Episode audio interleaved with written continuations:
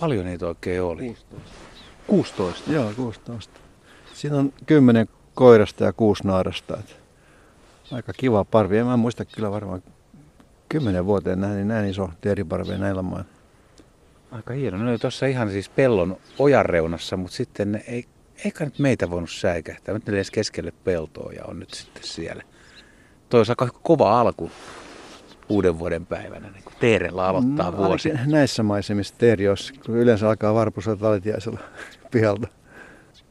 Ja ei nyt sentään varpusella nykyään, vaan pikkuvarpusella. Pikkuvarpusella niin kuin Ennen vanha oli varpunen. Joo, tässäkin on tota, tää on tota, hieno paikka, Inko Päivälässä siis ollaan. Ja Siggans taitaa olla tarkempi paikan nimi, tämmöinen harmaa vaalea, isohko, hylätyn ollen talo ja, ja aikamoinen ku- kumpu ja sitten pellot tässä lainehtii okran harmaan kellertävän ruskeana vai miten tätä väriä kuvaisi? Ihan hyvä kuvaus, siinä tuli jo monta väriä.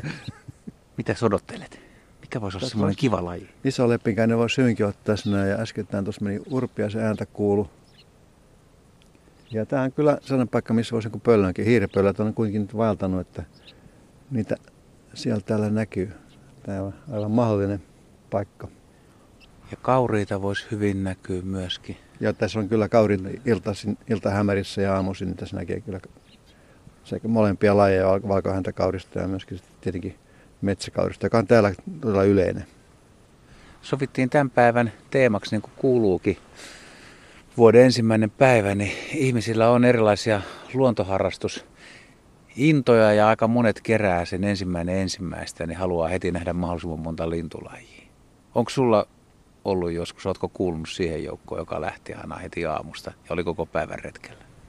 No e- en ole kyllä kuulunut siihen joukkoon, mutta kyllä se varmasti on mielenkiintoinen traditio sekin. Mutta mä oon, mä oon ollut tuolla Ahvenanmaan niin talintua laskemassa, niin meillä se on alkanut sitten toinen päivä ensimmäistä ja siinä on ollut ihan samanlaista tietenkin, että on ollut mielenkiintoista, mitä, kuinka paljon lajeja löydetään ensimmäisenä laskentapäivänä ja siellä, siellä löytyy aika paljon siis, koska siellä on runsaimmin talvilintuja laillisesti ja sekä määrällisestikin kuin etelärannikolla.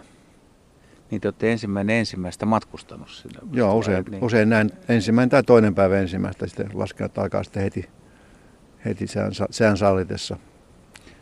Mutta ymmärrät kuitenkin lintuharrastajana tiettyjen ihmisten tavoitteet. Ensimmäinen ensimmäistä niin kuin pinnoja kerätään ja sitten pitää nähdä mahdollisimman No paljon. ilman muuta se voi olla tosi hauskaa, että siinä on niinku aina se yllätyksellisyys, mitä, mitä jännää nähdään. Että totta kai se on, se on siinä, missä muutkin lintuharrastuksen haarat ihan, ihan niin hyvä ja hauska. Mikäs tossa meni hetkinen? Iso, pieni, matalalla. Ei, se oli vaan, se oli taliti, talitiainen vaan. Ilman muuta, niin siinähän ei millään tavalla häiritä lintuja. Se on ihan hauska ajaveita siinä, missä joku muukin. Ne lukumäärät, hitsi kun en nyt muista, että en tiedä muistatko sinäkään, että mikä, mutta siis nehän on ihan valtavia, missä nämä parhaat menee. Kyllä, kyllä niin kuin 30-40 välillä niin kuin helpostikin, jos koko päivän retkeilee tuossa vaiheessa. Niin.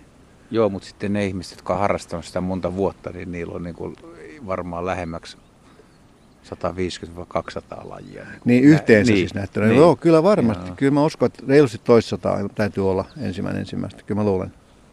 Mutta sellainen henkilö joutuu käymään kyllä Ahvenanmaalla ensimmäinen ensimmäistä myöskin, jos aikoo. No nykypäivänä nyt on oikeastaan Ahvenanmaan, Ahvenanmaan ilmiö on tullut tänne etelärannikolle jo, että siis täältä pystyy, täältä pystyy näkemään uiveloita ja lapasotkia ja noita, mutta aikaisemmin piti mennä Ahvenanmaalle asti katsomaan. niin. Esimerkiksi tukkasotkakin kuuluu siihen. tukkasotkaa tuossa, niin. jos pari päivää sitten laskin 3000 tukkasotkaa tuosta Inkoon Kirkonkylän lahdelta. Et, et niitä on jättäytynyt tänne. Aikaisemmin niitä oli siellä parikymmentä vuotta sitten, 30 vuotta sitten Ahvenanmaalla isoja parvia. Ja vielä aikaisemmin ei ollut ollenkaan. Hyvä, jos näki Niin. yksi tai kaksi talvella. Muistelen, mä katsoin jotain tilastoja teidän niin kuin niistä ensimmäistä vuosista, niin tukkasotka, niin siis ihan, ihan yksittäisiä. Nimenomaan ihan yksittäisiä lintuja pidettiin suurena ihmeenä, että, kun telkkiä tukkasotkia tammikuun alussa. Mutta talvet oli silloin kyllä kovempiakin. Sekin vaikutti, mutta selvästikin niin näillä vesillä on ollut, ollut taipumus tässä jättäytyä yhä enemmän tänne suuremmissa määrin etelärannikon maisemiin. Ja niin kuin nämä joutsenetkin ja monet muutkin. Onko se susta kivaa, että nyt on enemmän, enemmän vesilintuja katsottavana? Oh, vai? se on todella kiva. No miten me suositellaan suomalaisille jotka aloittaa lintuharrastuksen tai luontoharrastuksen. Ensimmäinen ensimmäistä on nyt se päivä, kun homma lähtee käyntiin, niin mä tiedän, että sä varmaan suosittelet lintuja, mutta saat kyllä suositella ihan mitä tahansa. Ja millä se aloitetaan? Millä se aloitetaan? Niin. Miten sä nyt markkinoisit, että tänään on se päivä, tai nyt Joo. on se aamu, kun minä päätän, että minä aloitan luontoharrastuksen missä, jonkun muodon. Se riippuu missä paikassa mä asun esimerkiksi. No Kuopiossa. Kuopiossa, laitat pahan. Annat kuopiolaisille nyt vinkin. No jos Kuopiossa on joku tällainen niin kuin, vesialue, joka on niin kuin vapaana, joku, joku virta tai joku, joku vastaava paikka, koski tai tällainen, niin kyllä nyt sinne varmasti, sieltä löytyy heti koskikara tietenkin ja ehkä joku, joku vesilintukilvais löytyy. Mutta sitten se on lintulaudat ja ruokintapaikat on ne paikat, mistä lintuja parhaiten löytää tietenkin Kuopion leveysasteella. Sitten aamu on paras aikaa, koska silloin linnut joutuvat tulemaan ravintoa hakemaan päivän päälle. Ja sitten siinä voisi varmaan hyvinkin ehtiä joku kivalle metsäkeikalle vielä kiertää vähän tuota metsälintuja, tiaisia ja muita hakemassa. Nyt meidän taas urpiainen lentää sitten. Oletko itse aloittanut lintuharrastuksen talviruokinnan avulla?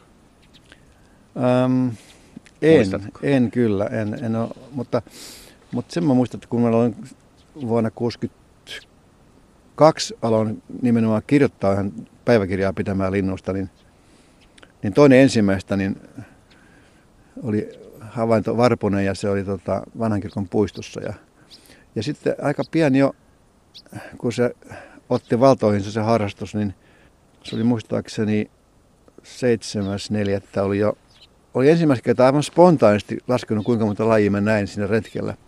Koska mä olin ihan yksinäinen retkeilijä silloin. silloin tota, niin, oli 16 lajia. Ja sitten tuota, pari viikkoa myöhemmin, muistan, kun oli äh, Helsingin Suomen lintu, lintuteisen yhdistyksen nuorisojoaston retki 15.4. tuonne Vanhankaupunkilahdelle, niin jos tuli nähty muun muassa Kalushaikara lennus, mikä oli fantastinen elämys. Ruskosohakka pariskunta siellä oli myöskin silloin, niin silloin tota, laski, että 32 lajia oli tullut. Että kyllä tällainen niin kuin, tilastointi tai laskeminen, kyllä se niin kuin kuuluu jotenkin niin kuin siihen harrastukseen aika olennaisesti. Mutta monissa teoksissa, muun muassa semmoisissa, mitä itsekin olet kirjoittanut, niin sä kannustat, että jotka aloittaa lintuharrastuksen, niin se kannattaa aloittaa talvella just joulu uuden vuoden kieppeille ja katsoa, mitä kotipihalla on lintulaudalta. Sen takia, että lajeja on suht vähän, niihin on mahdollista päästä helpoimmin käsiksi. Joo, se on totta, että, että, että silloin on helppo aloittaa, aloittaa koska tota, pääsee, ei ole, ei ole sellaista niin runsaiden pulaa, koska se huhti-toukokuussa niin on valtavasti lintuja. Se ihan sekaantuu, että mikä, mikä toi ja mikä toi. Mutta sitten kun ne alkaa vuoden alusta, niin yksitellen että alkaa oppia tuntemaan tämän, tämän lajin. Että on, ottaa helpoista punatulkku, talitintti, sinitintti, pikkuvarponen ja niin edelleen. Ja sitten tulee ehkä keltasirkku, vierpeppo, nekin oppii tuntemaan vähitellen. Ja kun mennään kevättä kohden, niin koko ajan sitten niin kun tulee vähän väliin joku uusi laji siihen. Ja, ja tuota, sitten huhti, huhtikuun alkupuolella se kevät yleensä ratkeaa iloiseen muuttolintujen viserykseen ja sitten onkin jo